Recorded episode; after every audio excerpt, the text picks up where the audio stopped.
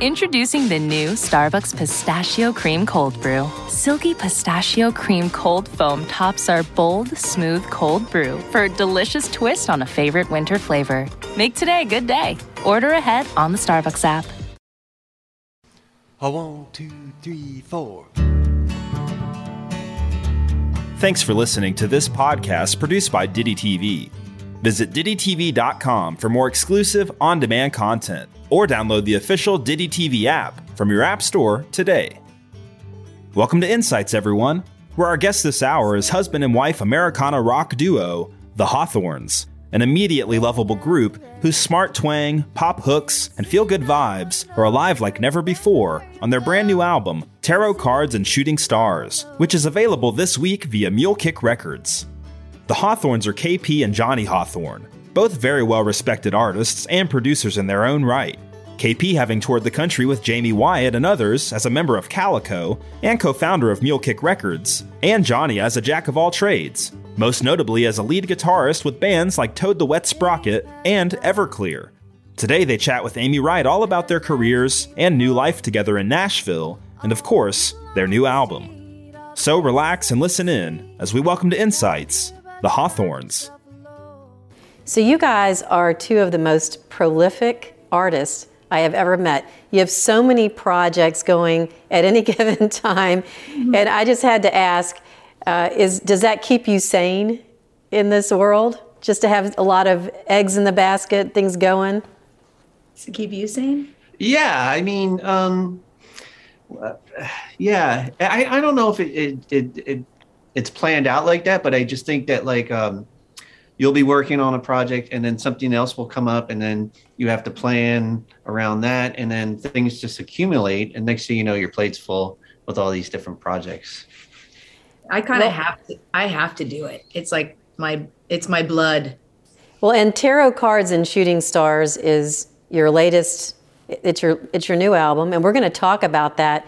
But before we actually get to the album, I want to talk to you each a little bit individually and uh, give people a little bit of a background because um, you both had amazing solo careers and then you got together and you're married out you know that's uh, that's no surprise to anyone but but uh, you know you're doing great things together now and so i just wanted to kind of go back and i thought i would start with you kp oh sure and, uh, and Johnny, you're next. You know, oh. ladies first in this one.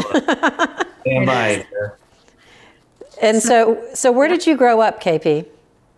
I grew up in California. Um, my, we're originally from the Central Coast. My whole family, we have generations of Californians, all up and down um, from Northern California all the way down. Um, both my grandparents had lots of lots of brothers and sisters, and they're both Californians. So it's like generations of of Californians. And uh, I, but I did spend a lot of time in Southern California and um, went to school there and everything, and started playing music in Southern California. Did you learn music in school, or who kind of inspired you to start learning music? And was it vocals first, guitar first? I mean, how that happened for you? We were just talking about that the other day because um, my mom just would always have like she'd have a guitar out or she my mom played saxophone she plays piano she plays guitar she basically plays anything that you put in front of her and um, so there were just always instruments around and so it kind of becomes part of your just who you are when when we're always we were always encouraged to pick up things and try them and uh, the other thing she'd always do is um, have my sister and i would um, would be, you know, driving in the car with her and she'd sing. We had this one song that she'd always um, sing the melody to, and then she'd tell us to how to sing the harmonies. And this is like from the time we are like four. So um, it just kind of was part of our lives forever. And and then I eventually did all the choirs and choir in college and things like that, and um, got my singing chops. But I just always loved singing, so guitar is secondary I know. I think we all kind of, if you're a musician, you kind of have something that is your comfort zone, mm-hmm. whether that's vocals, it's guitar, or you know, violin or saxophone or whatever it is. Um, I was talking to an, uh, artist just the other day who is a solo artist and sings um, solo, but said that her her comfort zone is really singing the harmony because she grew up singing the harmony part So, you know, we all kind of have that comfort zone. And um, were you in a band in high school? I mean, would, did you start performing or were you just really more in both choruses and stuff?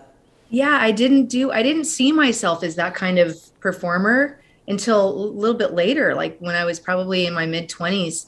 I didn't really try. It, it kind of came to me.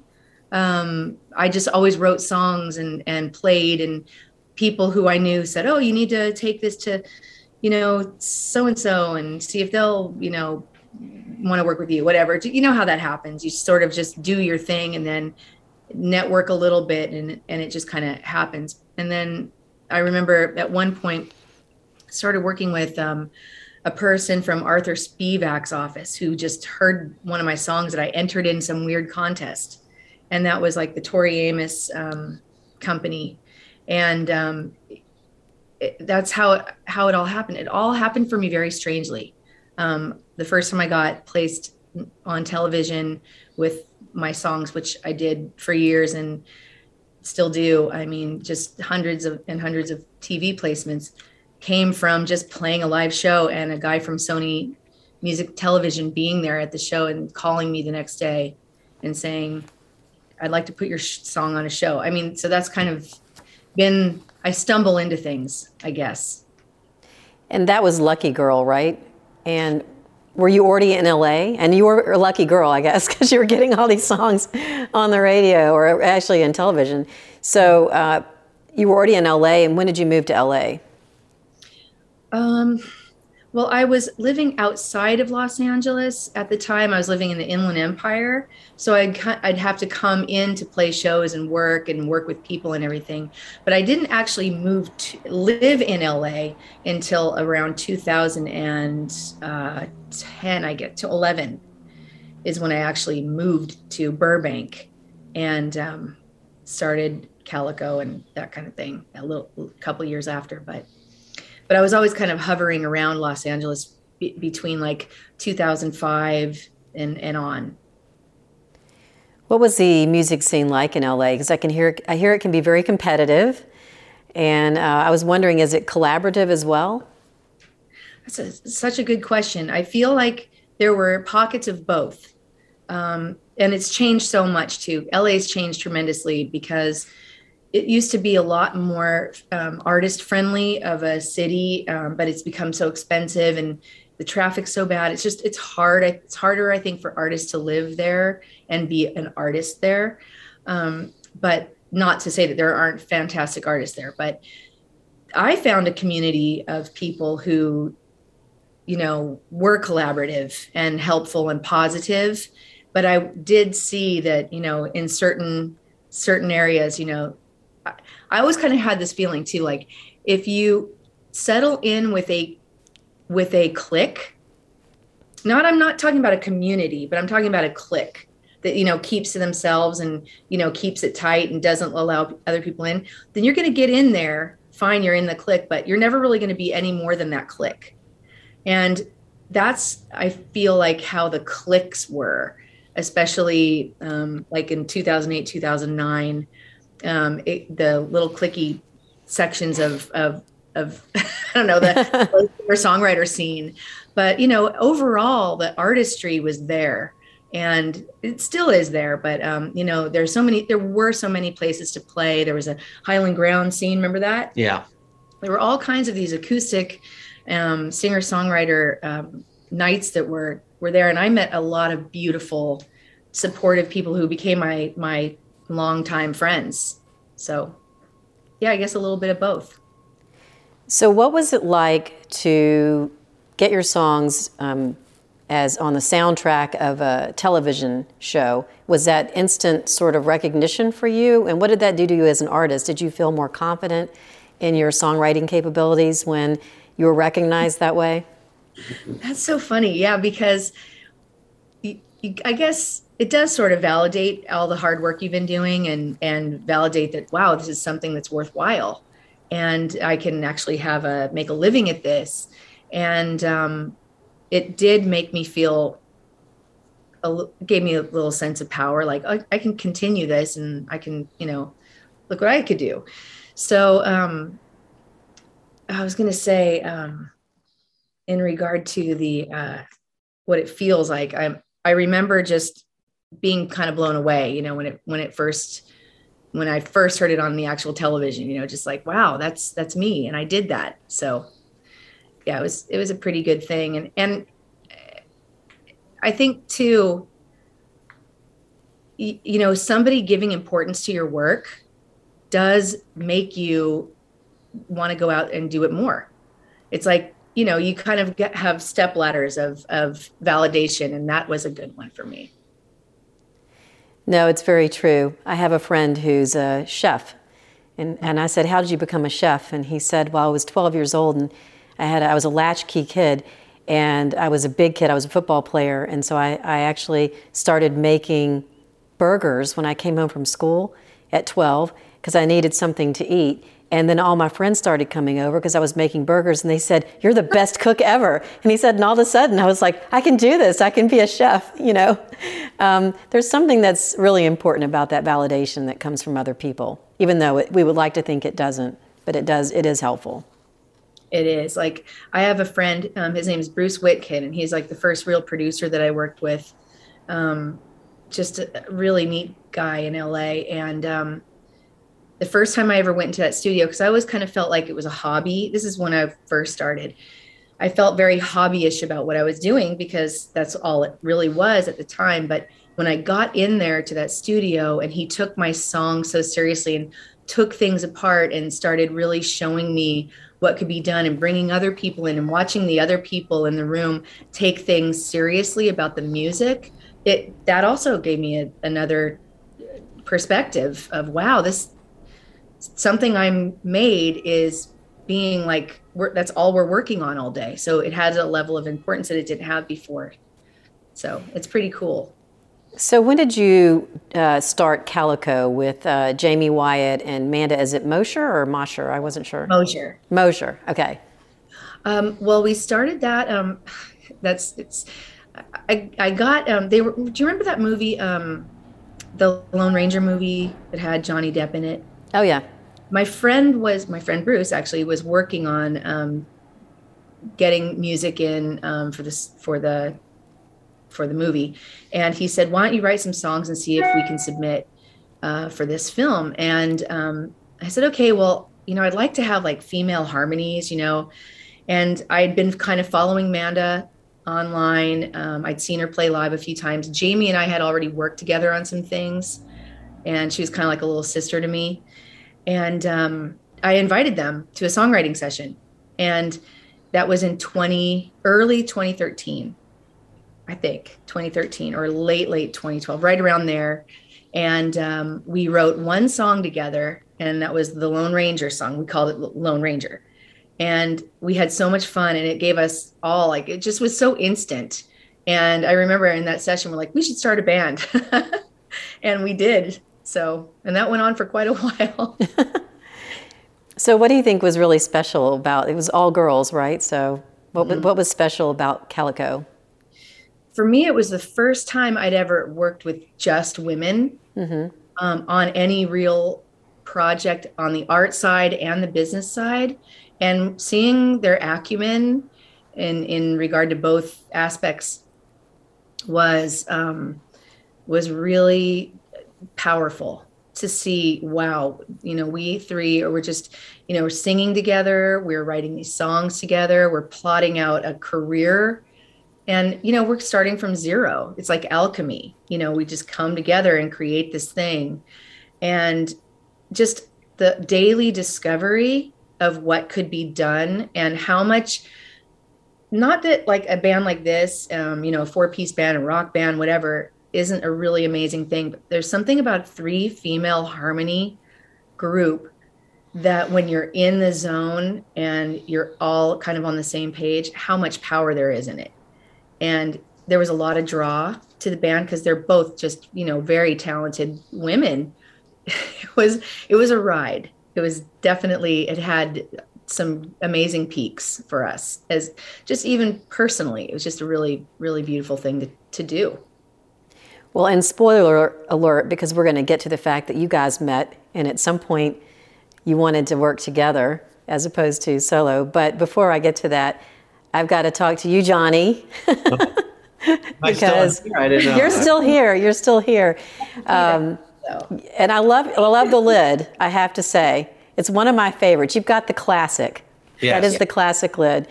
Um, so your you know your guitar playing has been compared to all sorts of really famous people, and not to make you uncomfortable, but even Jimi Hendrix and other people. And so I know you're an incredible guitar player and songwriter and all those things. And uh, what was where did you grow up? Were you in LA as well, or were you someplace else? I grew up outside of Philadelphia. Oh wow, you really were in someplace else. You weren't even on the West Coast. and uh, I was the youngest out of six kids, and none of my um, older brothers and sisters uh, played an instrument. But um, at a young age, I got interested in guitar. There was a lot of music in the house, and got interested in guitar. And it just seemed at that point, a lot of things were going on in Los Angeles with the music industry, and always have been, you know. And so you'd you'd read these books and read the back of album covers, you know, when we used to have them and you'd see all these references to like the Sunset Strip and Gazzarri's and the Whisky a Go Go and stuff. so I um, I left Philly in when I was 16 and basically uh, made my way out to Los Angeles um, when I was 18, and um, and I'd been there ever since. Um, you know, basically um, spent several years just uh, meeting people and um, absorbing the music scene, I guess you could call it. It's very intimidating when you come out there. It's there's a lot of stuff going on and um, a lot of distractions. But eventually, I honed in on um, what I needed to do as a player, which was uh, practice, get my craft down, and then my philosophy was to to join as many bands as possible, original bands, so I could get experience playing in front of um, stage like on you know in in on the club circuit and everything and um and that's what I did. And so for many years did that. And then people would see you playing live and then you would get more work from that. And th- that's basically, you know, you spend, you spend your years um, doing that and then eventually move up to being hired as a side touring musician and did that for many years. And then eventually wanted to do my own thing, which was to to write uh, songs, not like just be an instrumental type of guitarist, but like a songwriter type.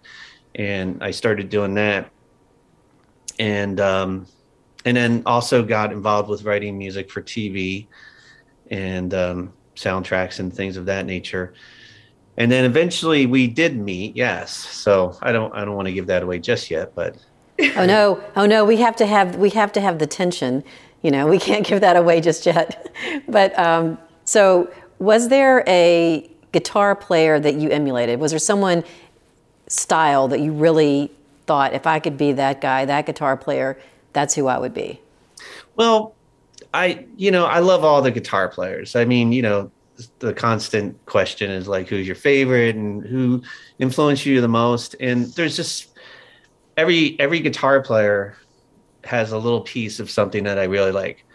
However, I there's there's like if I could be a guitar player in, in somebody's band, I think like uh, Peter Gabriel or like Sting, something like that, where you have a lot of different styles going on. Because I feel like uh, as a player, I like to explore different things and and and um and so to you know to say you know, like, well, I'm only interested in, in playing Jimi Hendrix, which is fine. I mean, Jimi Hendrix did a lot of different styles, of course, too.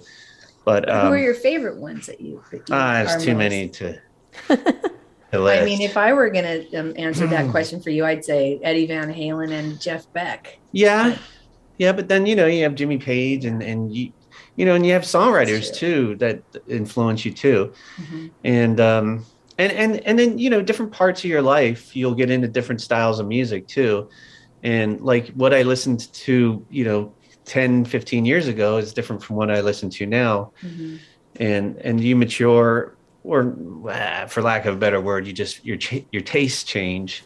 So there's certain things you go back and um, you don't um, i mean like you go you go back and you listen to and you're like Oh yeah, I used to listen to that stuff, but now I'm listening to this stuff over here. So it all comes together though, and helps you know put together your style. Yeah.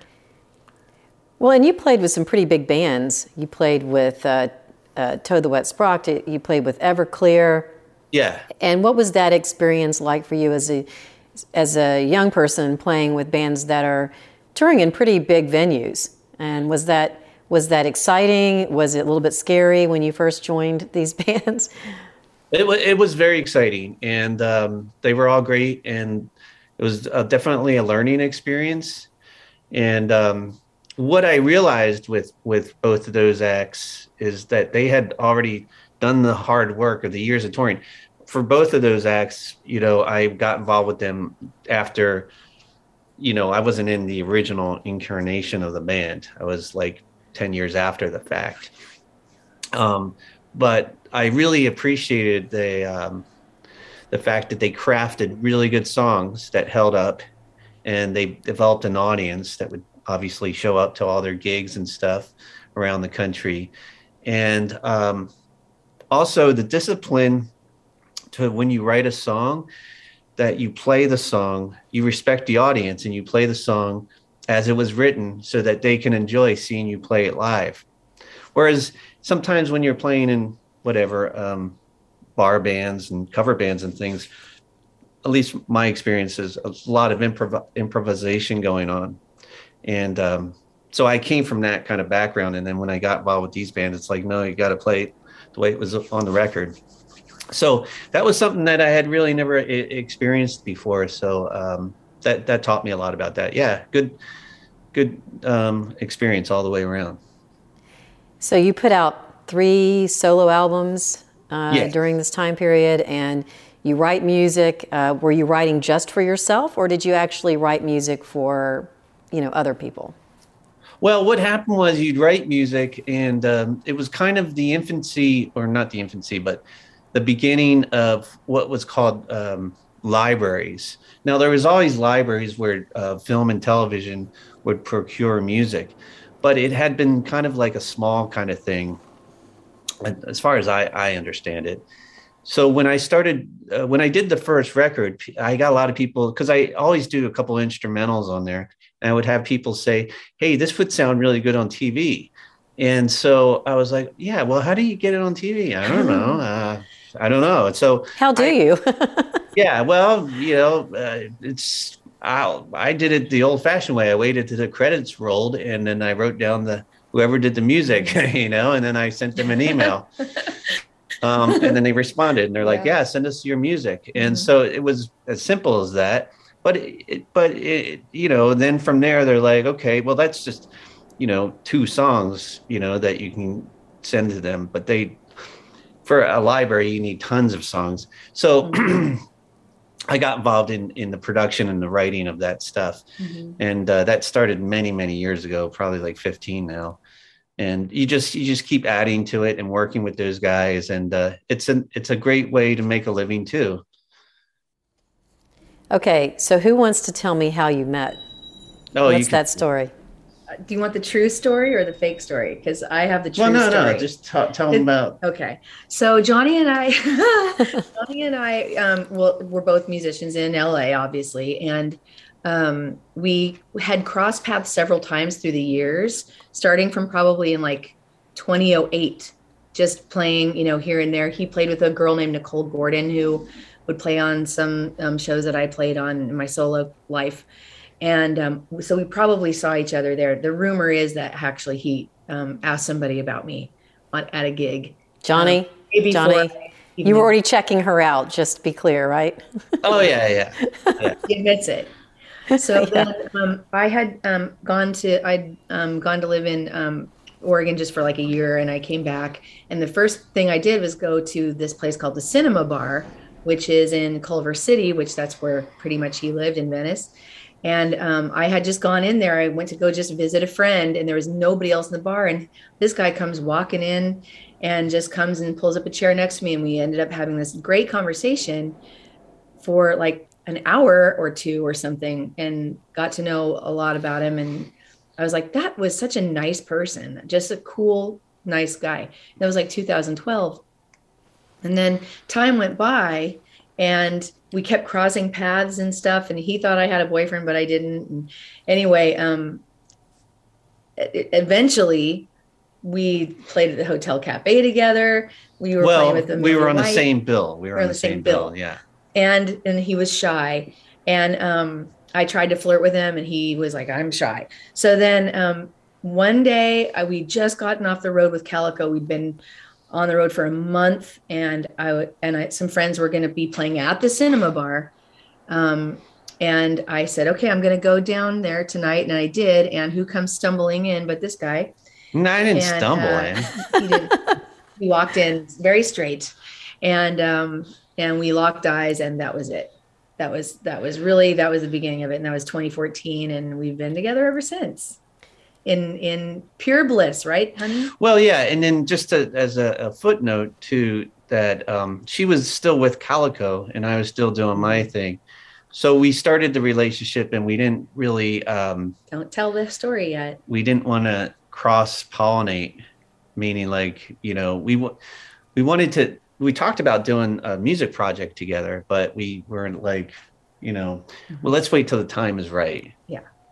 Right. So you weren't the Hawthorns, which you are now.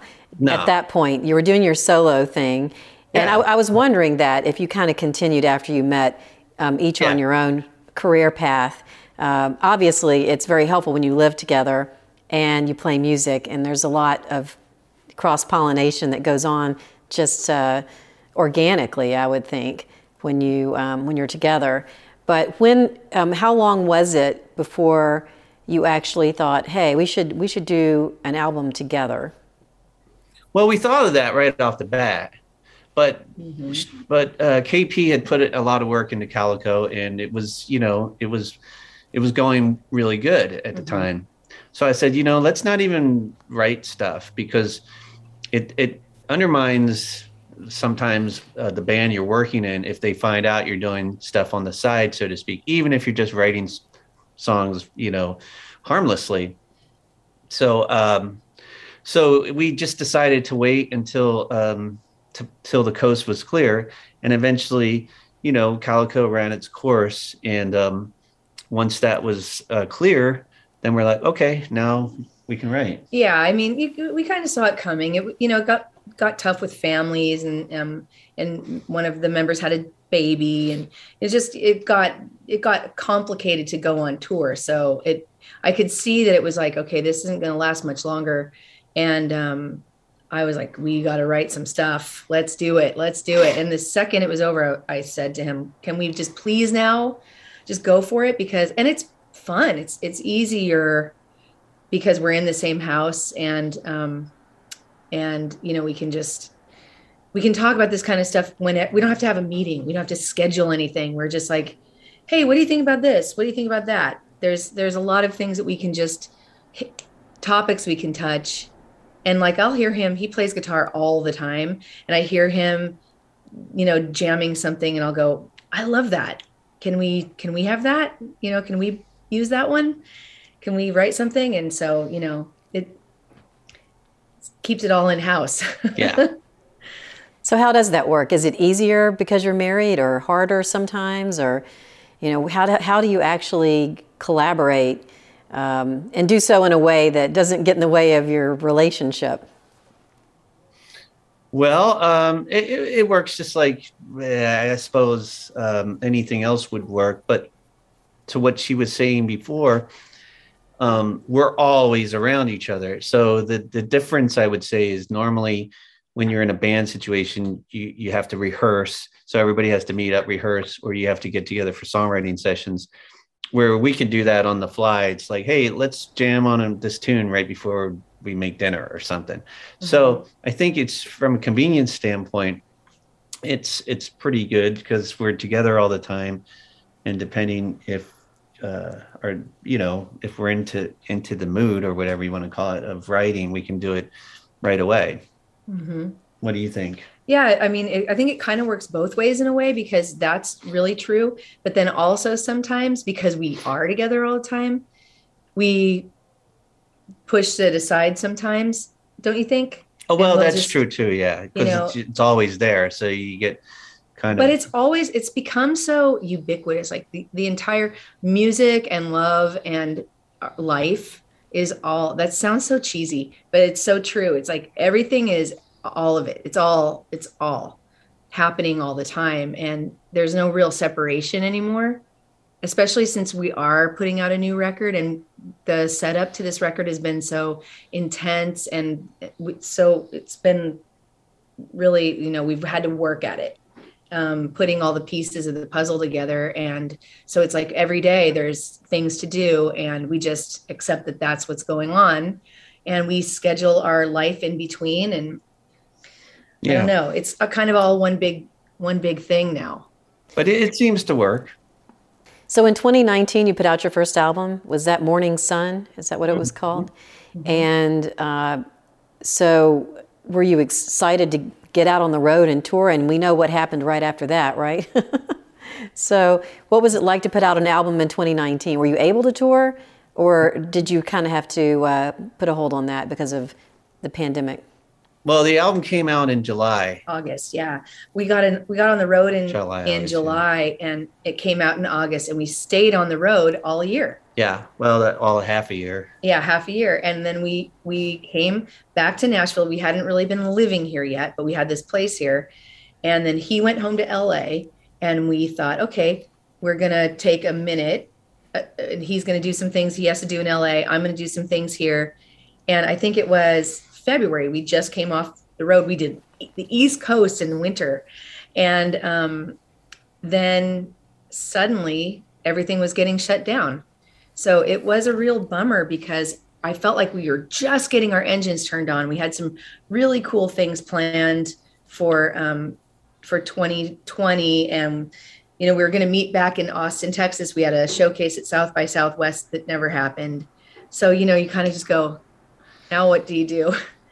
You can't. We were a brand new band. Nobody really knew who we were. So all that momentum that we had been creating just got stopped and you know so we're just grateful to be here and now with another chance to you know get the word out and do this because we love doing this we love performing together Well, I was I was treated to an advanced copy of your album, and um, it, it is a great album. I'm not just saying that, but it's really fun. The melodies are great, the harmonies are great, licks.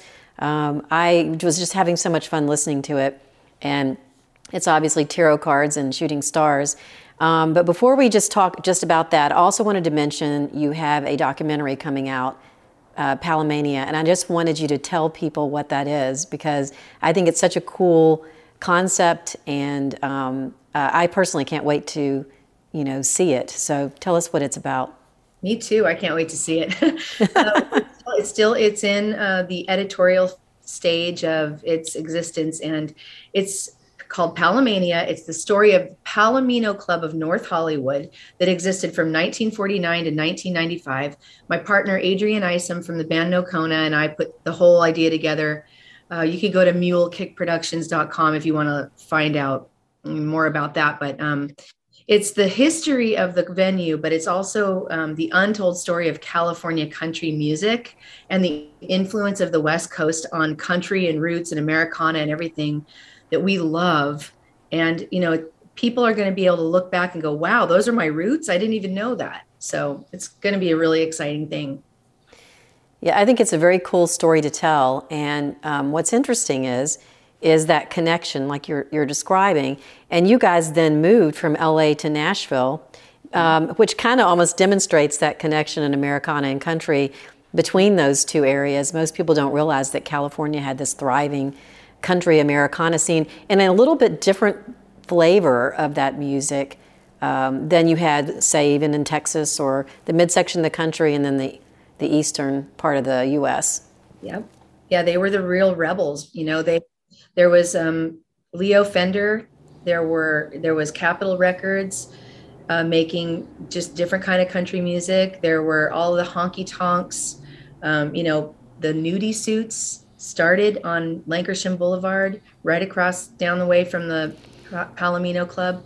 So all of that stuff, the style, the look, and the the sound of country music, a lot of the things that we think of as um, being from here in Nashville really originated in California and and got to got to you know try themselves out there and really you know grow and develop in California.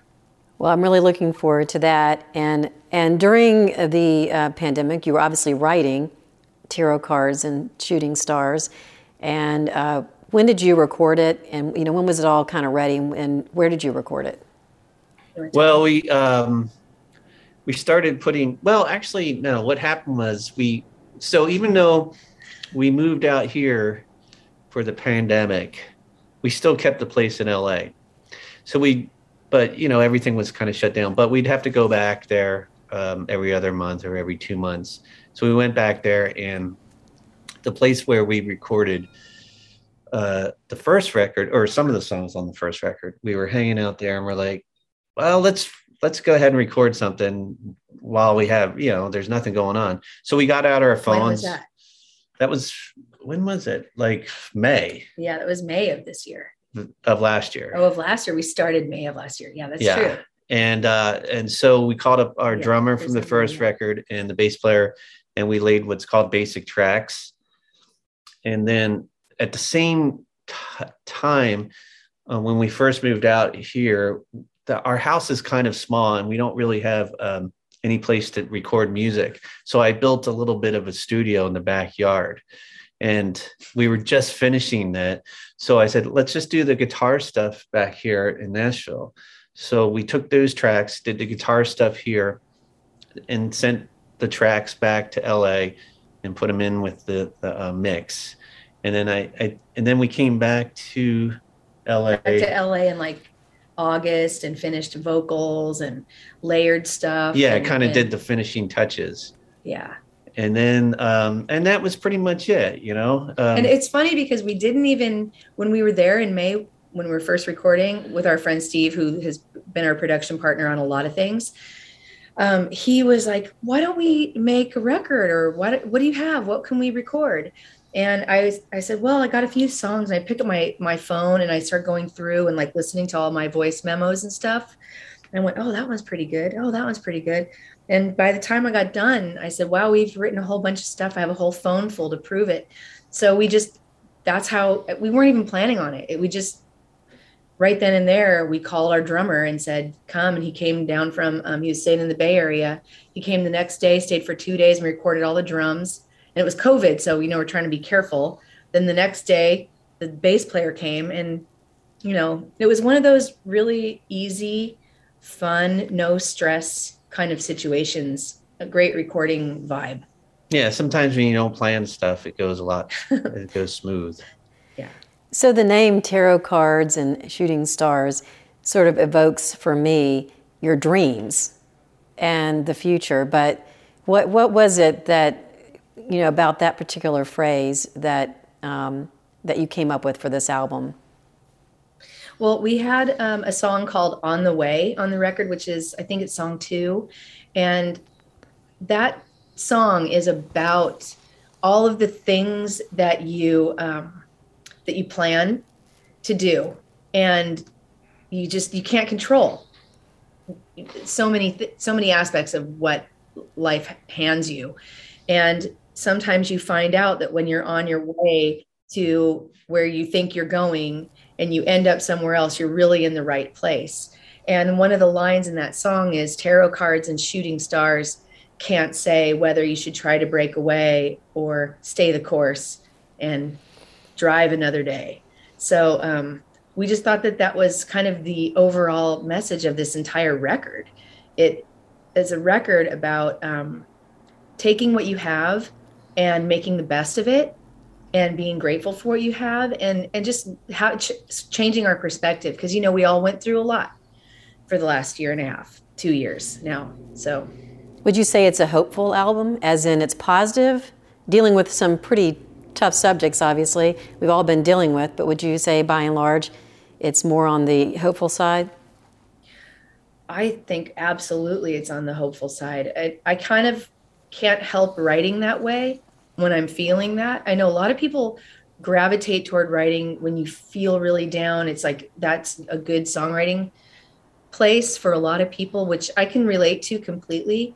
But um, it's it's so it's so nice to be able to see the beauty in something dark and tr- to see your way out of it and to appreciate what you went through and may, that's me as a as a human being i think just like being able to um, walk through the darkest valleys and forests and you know scary places and come out the other side and look back and go i went through that and i'm okay. So yeah. I think music has such a big role in pulling society out of these types of crises because um, we all know the soundtrack to our life, and so this is another part of that life. But I feel like all the musicians and artists I talk to that have written albums over the last two years that that um, you're almost the documentarians and poets of this period that we've been going through. And so I felt a little bit of that when I was listening to your album. Oh, I love that. Yeah, we um Johnny and I discovered the um, the Steve Poltz um, quarantine blues over over the quarantine. Did you hear that one? Oh my God! Yeah, you know I love Steve. Okay, I'm just gonna put it out there. He's so great. he makes me laugh all the time. Yeah, he's yeah. great. But I mean, to your point of you know um, artists, you know, documenting the history of what we just went through in in such a funny deep, passionate, and succinct way, I, I agree with you. Like you could just take all the music that was released over the last year and a half and you could you could get an idea. You could, you know, time capsule that. Yeah. For future generations and they would know exactly what we all went through. Future pandemics. Oh, Hopefully God. not again. just throwing it out there that I could just not do this again.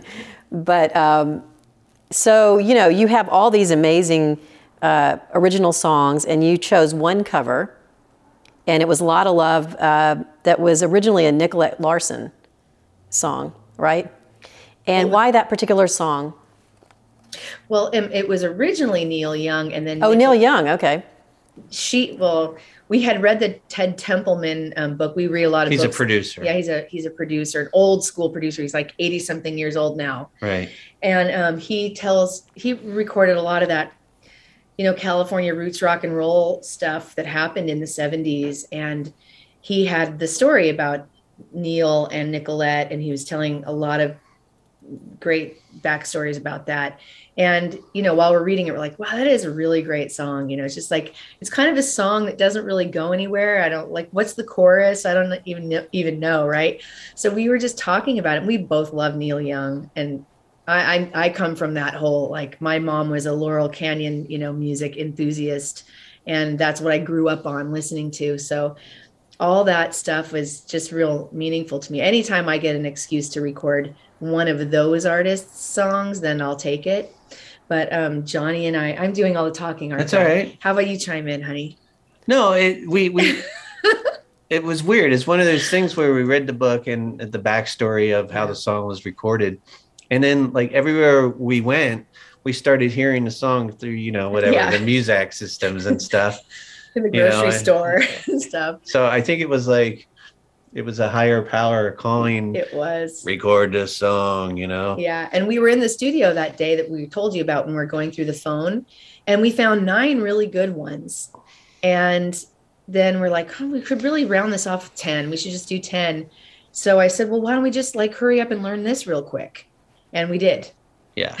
so well, you do a great version of it. And did Neil Young actually record it as well? And then she recorded it after him, or how did that work? No, I don't Who know. first, I, I don't. I, I think it was Neil first, though, but hers was the hit. Yeah, hers was definitely a hit because everybody knows her. And version. we had this yeah. whole conversation about the production of it because hers has horns and stuff, which I'm not a super huge fan of those saxophone. Yeah, the saxophone in, on that um, recording, but the Neil Young version is so raw and just so Neil Young, you know.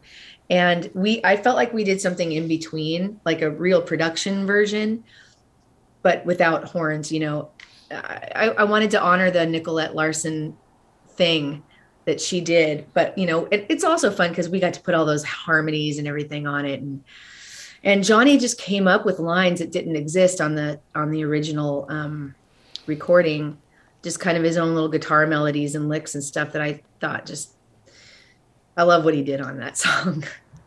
Yeah, well, the whole album is really great, and I have one last sort of question for you before we kind of um, have to have to go. But Mule Kick Records, so you have your own label, and what uh, what is involved your, your involvement with other artists, and what does that do for you, and how do you pick your artists for the label?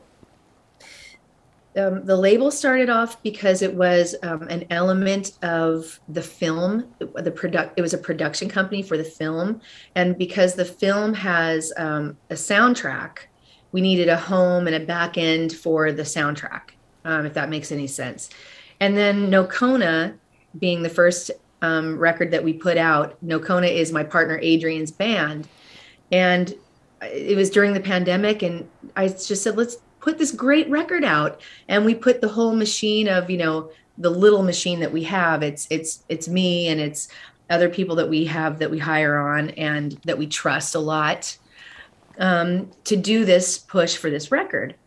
And after we put her record out we're like well why don't we just why aren't we doing this? We love doing it. And it's kind of a co-op in a way because um, there isn't like a big financial um, thing that we have a big you know pot to dig through to get a bunch of money but we do have a lot of sweat equity and we have a lot of talented people. So we just kind of brought on bands that made sense for us to bring on that we had some other relationship with in a way. Like alice wallace's new band side pony with caitlin cannon was a perfect match. Um, and we had a lot of fun. Adrian did all the artwork. She's she's the art genius behind our our everything and um, Andrew Leahy, who we absolutely love. We put out his Volume One, American Static Volume One, and we're getting ready to do Volume Two.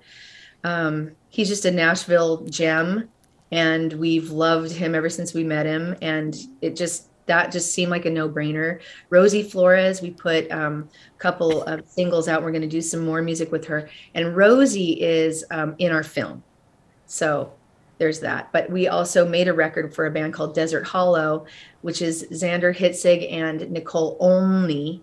And Xander is in also the band Nocona and plays with a lot of us. So that made sense. And the essence of it all is this musical like gamut between this side of Americana and this side. It's the full spectrum of what you would call Americana, um, being like psychobilly kind of you know cosmic uh, rock and roll all the way through to folk music. Um, we're going to put out a record for Suzie Brown this year too um, who's a real just i don't know her voice reminds me of like a Carole King meets like the wild colonials or something. Um, songwriter here in nashville. And yeah i don't know if that made sense but you know, it does, and it sort of comes full circle. And, and back to Johnny's comment about guitar styles, how really you just want to play a lot of different styles. You're a guitar player. You don't want to be lumped into one thing. And so, working with all these different artists and being able to uh, work with different subgenres of Americana roots kind of music and realizing how broad this is, I'm sure it brings a lot of joy and creativity to both of you. And of course, um, you're talented, and I'm sure it's helping these artists quite a bit too. And it sounds like there's a, a collaboration and collective there that works for everybody. Um, but tarot cards and shooting stars, I love it, and I hope everyone goes out and gets a copy of it. When does it come out?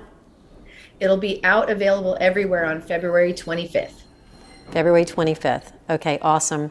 So we'll we'll be sure to make sure on that day we do a little social post and get everyone out getting getting the uh, getting the album. And we really appreciate you uh, stopping by Ditty TV and um, wearing the lid. I mean, you're representing over there, Johnny. I love it. And um, we can't oh, wait to see you next time you're in Memphis, which I think is relatively soon. Oh, yeah. Yeah. Yeah. We're looking forward to going back there. We love it there. Awesome. Well, thank you guys. I appreciate it. Have a great rest of your week. All right. You too. That's a wrap for this edition of Insights. Thanks so much for tuning in and for supporting the hardworking artists that we work with here at Ditty TV, like the Hawthorns. Their brand new album, Tarot Cards and Shooting Stars, is available this week via their own Mule Kick Records. So head over to their website or socials to secure your copy today. We asked about the name of the album, and they said it appealed to them for a title, particularly because there's been so much in the last couple of years that can't be controlled, and we could all use a little peek into the unknown. One thing we do know they've put together one hell of an album. From all of us at Ditty TV, thanks again for tuning in today, and we hope to see you again soon right here on Insights. It's NFL draft season, and that means it's time to start thinking about fantasy football. FantasyPoints.com features industry leading experts and prognosticators using proprietary hand charted data to help you score more fantasy points. FantasyPoints.com is the place to go for whatever kind of fantasy football you play. Whether you play fantasy football, daily fantasy sports, or do a little bit of everything, Fantasy Points has the meticulously researched content to guide you to victory. And why wait for the fall? Fantasy Points also covers the new spring football league, the UFL. Join the guru, John Hansen, Scott Barrett, Joe Dolan, and other massive names in the fantasy football universe with an exclusive offer. Use code Pantheon for 15% off any fantasy points package, including the all in package, with access to every article, tool, and data nugget that Fantasy Points has to offer. That's fantasypoints.com and code Pantheon for 15% off at Fantasy Points. Fantasypoints.com. Code Pantheon. Score more fantasy points.